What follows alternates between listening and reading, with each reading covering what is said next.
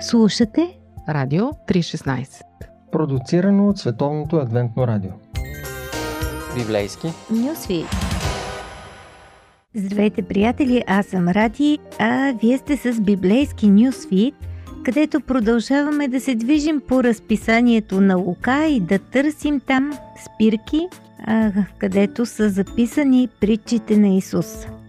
Днес ще си говорим за една притча, която ни представя огощението на Бога.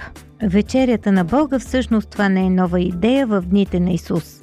Още преди няколко столетия Исаия, един от любимците на всички четящи Библията, един от големите пророци, говори за тази вечеря.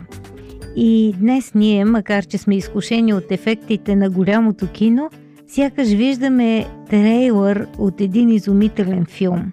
И на този хълм Господ на воинствата ще направи на всичките племена огощени от тлъсти ястия, огощени от стари вина, от тлъсти ястия пълни с мозък, от отбрани стари вина. И на този хълм той ще отмахне покривалото, което покрива всичките племена и завесата, която е простряна върху всичките народи. Ще погълне смъртта навеки и ще избърше Господ Бог сълзите от всяко лице и ще отмахне позора на народа си от цялата земя, защото Господ изговори това. И в онзи ден ще кажат, ето това е нашият Бог. Чакахме го да ни спаси, това е Господ, чакахме го. Да, ще се радваме и ще се веселим в спасението му. Всъщност тук става дума за едно невероятно събитие. Докато хората се наслаждават на храната и виното, Бог поглъща смъртта и покривалото. Той ще спаси и ще успокои своя народ. Езичниците също са на тази трапеза. Това е велико тържество за всички народи. В периода между двата завета, Божията вечеря е месиански банкет, който ще се случи в края на времето.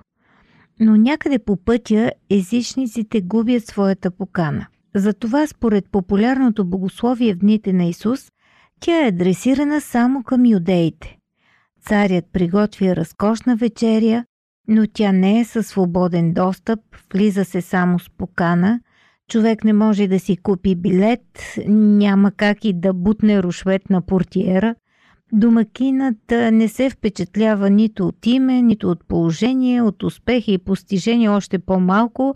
И даже да сте измислили топлата вода или вакцина срещу COVID – вие, както всички други, се нуждаете от златния билет. Унази вечер ви обещава страхотни изненади. Исус сякаш вижда как хората, включително и езичниците, ще дойдат от всички краища на света, за да седнат на Божията трапеза, обаче някои ще останат там, където има плач и скърцане с зъби. А останалите ще бъдат удивени, че последните са първи, а първите последни. И така навлизаме вече в самата история, като срещаме Исус а, на частна вечеря с един от видните фарисеи в а, Лука 14 глава се разказва за тази вечеря.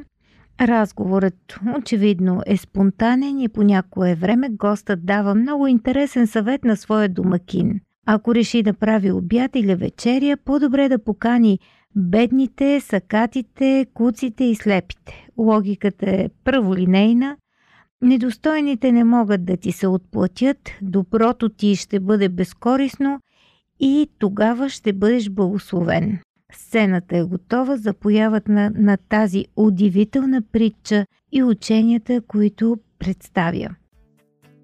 Един човек приготви голяма вечеря и покани мнозина – и в часа за вечеря изпрати слугата си да каже на поканените «Елате, понеже всичко е вече готово». И всички започнаха да се извиняват, като че ли се бяха наговорили. Първият му рече Купих си нива и ще трябва да отида да я видя, моля те, извини ме. Другият рече Купих си пет впряга волове, отивам да ги изпробвам, моля те, извини ме. Третият рече Ожених се и за това не мога да дойда. Като се върна, слугата извести това на господаря си. Тогава стопанинът се разсърди и каза на слугата си Излез бързо по площадите и улиците на града. И доведи тук бедните, сакатите, слепите и куците.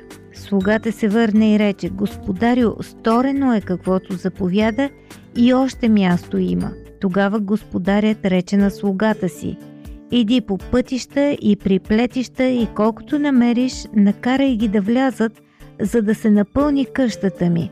Защото казвам ви, никой от онези, които бях поканил, няма да вкуси от вечерята ми.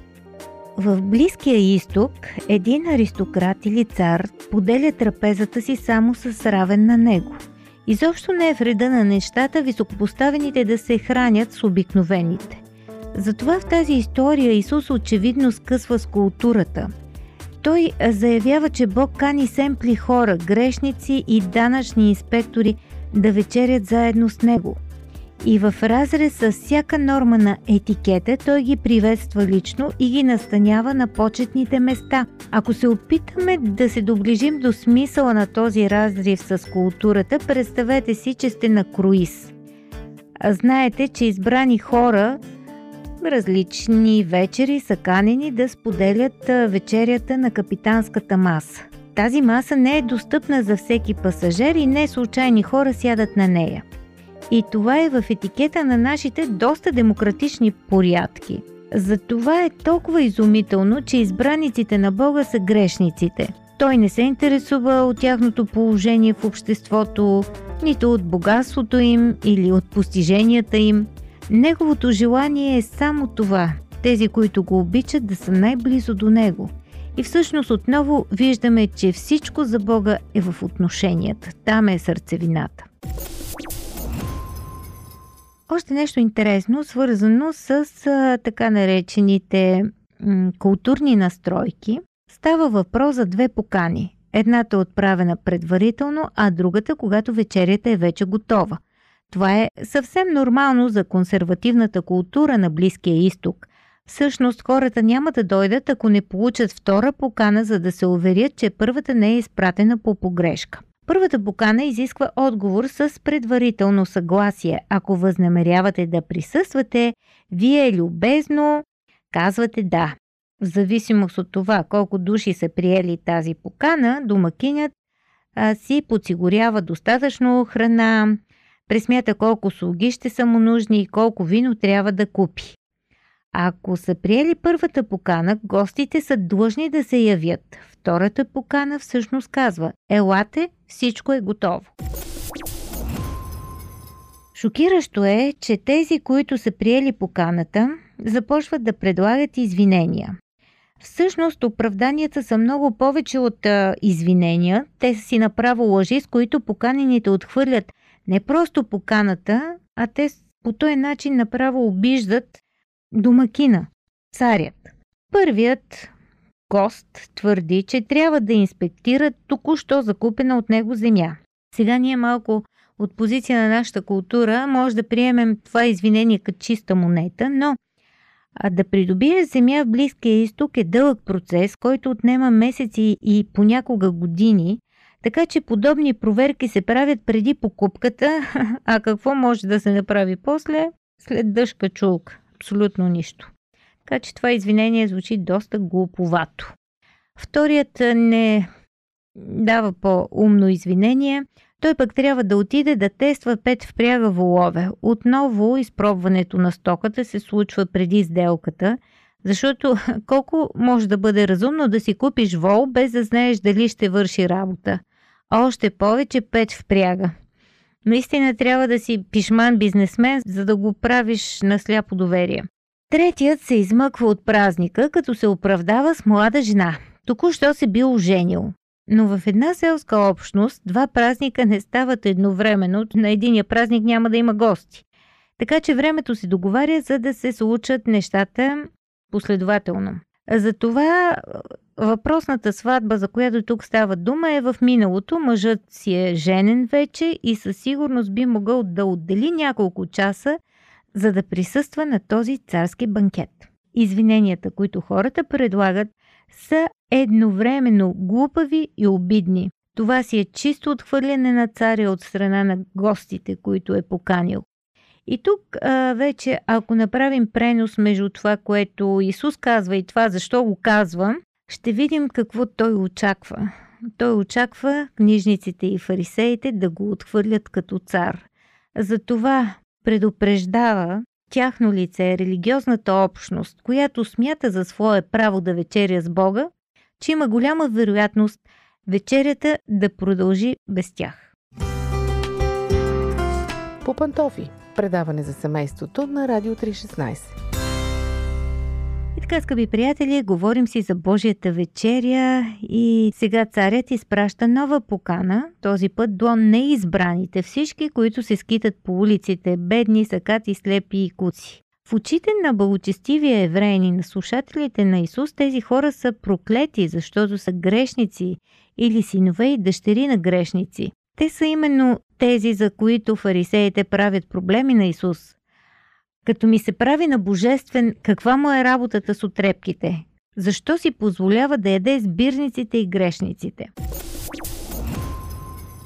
И така, понеже поканата не е уважена от избраните, домакинът се опитва да събере хора от кол и въже в последния момент. Тези, които получават тази неочаквана благодат, също са изумени. Представете си, че получите покана да обядвате с английската кралица. Нима няма да се усъмните, че нещо не е наред, че е станала някаква грешка. Няма как точно вие да седнете на една маса с кралицата. Няма как и аз да седна, разбира се. Когато споделяме Евангелието, ние се сблъскваме с една такава подобна опозиция. Хората не разбират как е възможно да бъдат поканени от Бога, не се чувстват достойни и често предлагат глупави оправдания. Но от нас зависи да ги убедим, че поканата е истинска и Бог ги очаква на Неговата вечеря. После поканата се развява по улиците и площадите. Тя достига езичниците. Бог не изключва никого. Всички са поканени на масата. Месианският банкет, който някога е бил запазен за евреите, е отворен за всички. И още един нюанс. Забележете решителността в гласа на царя. Никой от поканените няма да опита от вечерята ми. Тези, които всъщност го обиждат с извиненията си, които са лъжи. Те няма да получат дори труха от моята трапеза. Даже няма да им позволя да сервират или да разчистят масата след това. Колко е тъжно, когато хората са заклещени в самомнението си, в своята теология или религия, като вярват, че са единствените достойни за поканата. И така, скъпи приятели, в края ми се иска да завършим с оптимизма, който а, се съдържа в притчата, освен предупрежденията, за които говорихме току-що. Всъщност това е месианския банкет, за който говори Исаия в 25 глава. Да общуваме на една маса с Бога.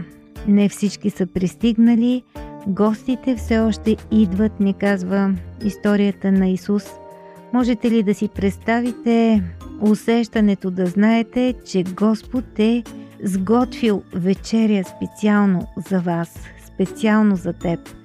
Можете ли да си представите радостта и даже еуфорията да общувате на една маса с Исус? Но ето часът на банкета приближава. Елате да се насладите на храната, елате да се насладите на общуването – да се насладите на компанията на Господа, вашия Бог. Идвайте на масата, има място точно за вас.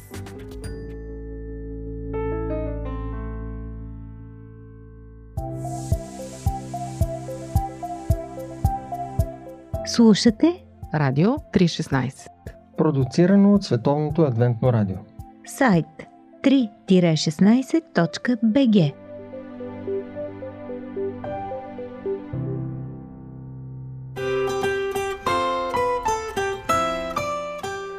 по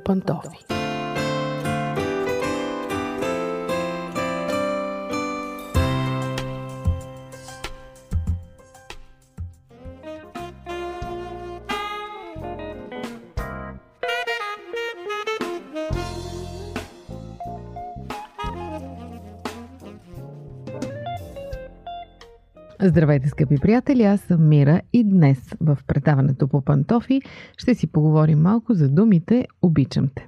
Лесно или трудно е да се произнесат. От една страна, това са най-лесните за произнасяне думи. Чуваме ги почти във всяка песен. Написани са върху най-различни чаши, тениски, какво ли не.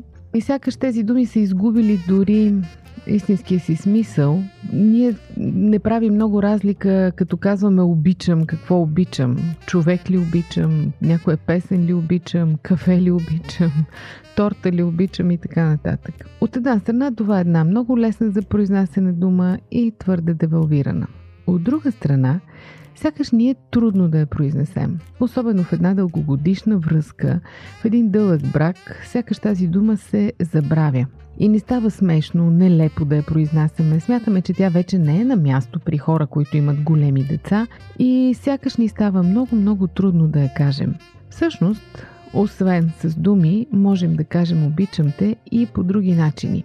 Сигурна съм, че вие ги знаете, но все пак днес ще ви ги припомня. Може да чуете нещо ново, а може и да ни обогатите с ваши идеи. И така, как да казваме обичам те без думи.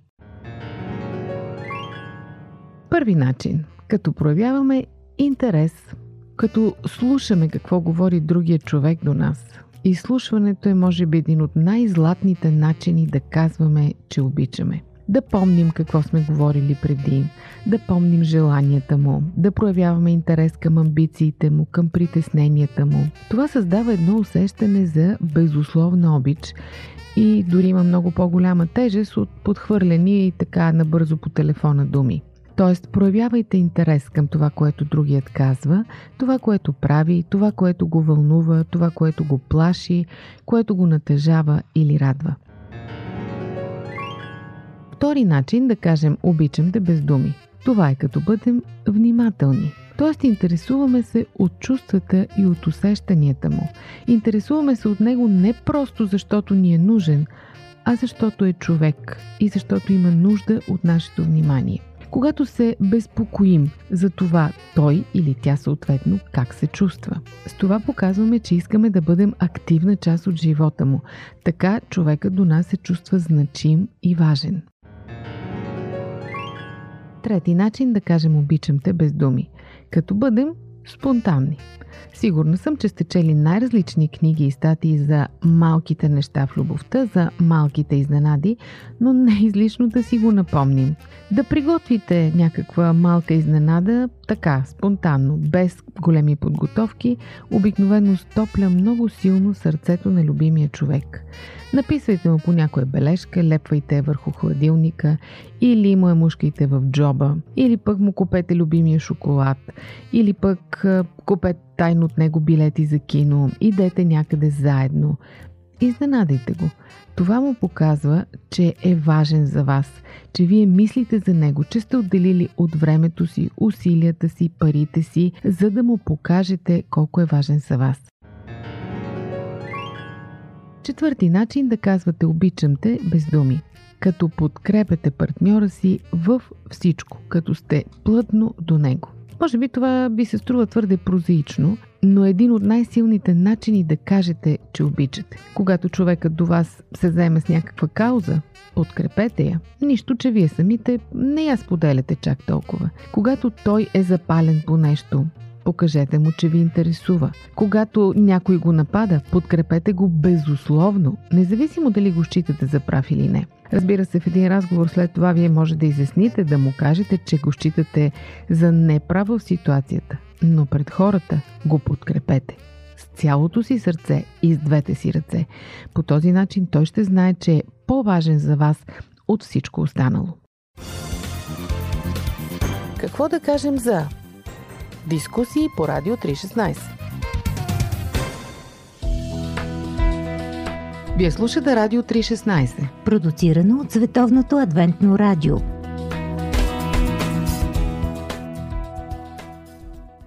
Друг начин да казвате обичам те, като отменяте другия в неговите грижи и работа. Тук сякаш хвърляме малко повече камъни в градината на мъжете, но женската работа е малко повече. И дали става въпрос за домакинска работа, за грижи по децата или за някакви други така всекидневни задачи, отменяйте го, дори без да ви е помолил.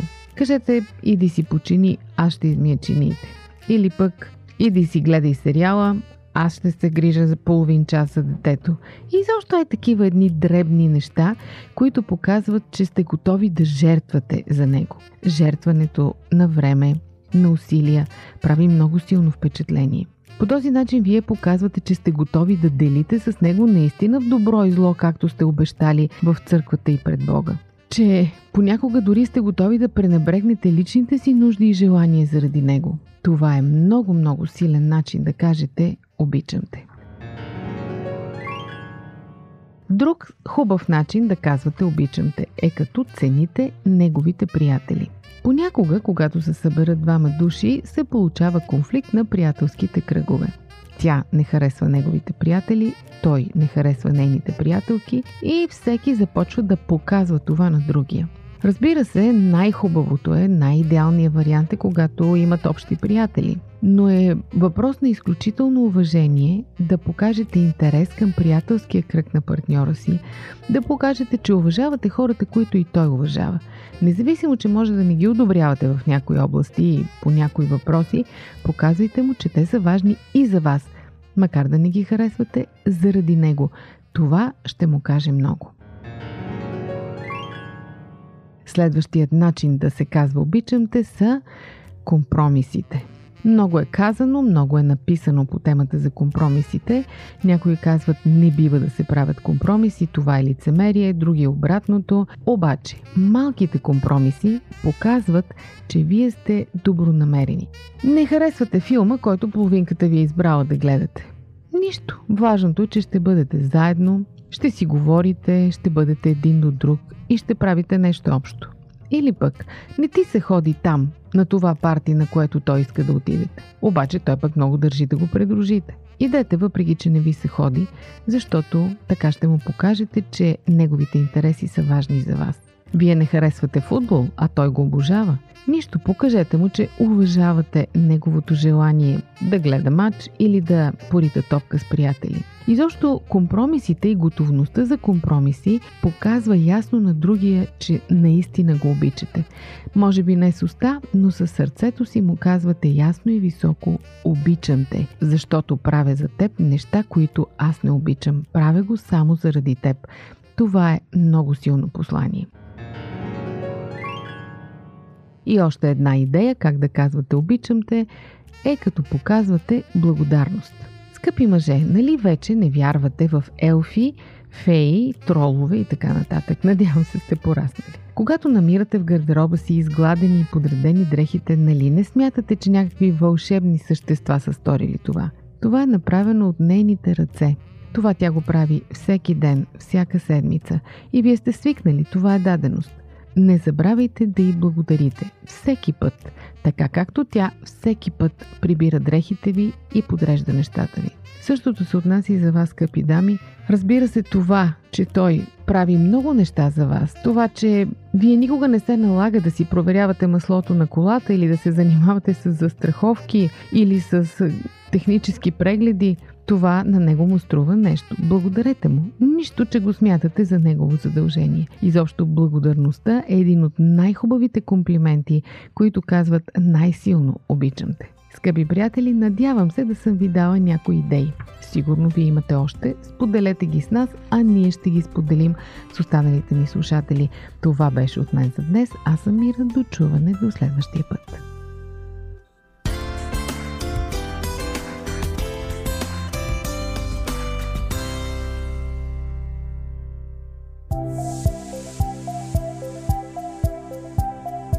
Радио 316. Продуцирано от Световното адвентно радио. Сайт 3-16.bg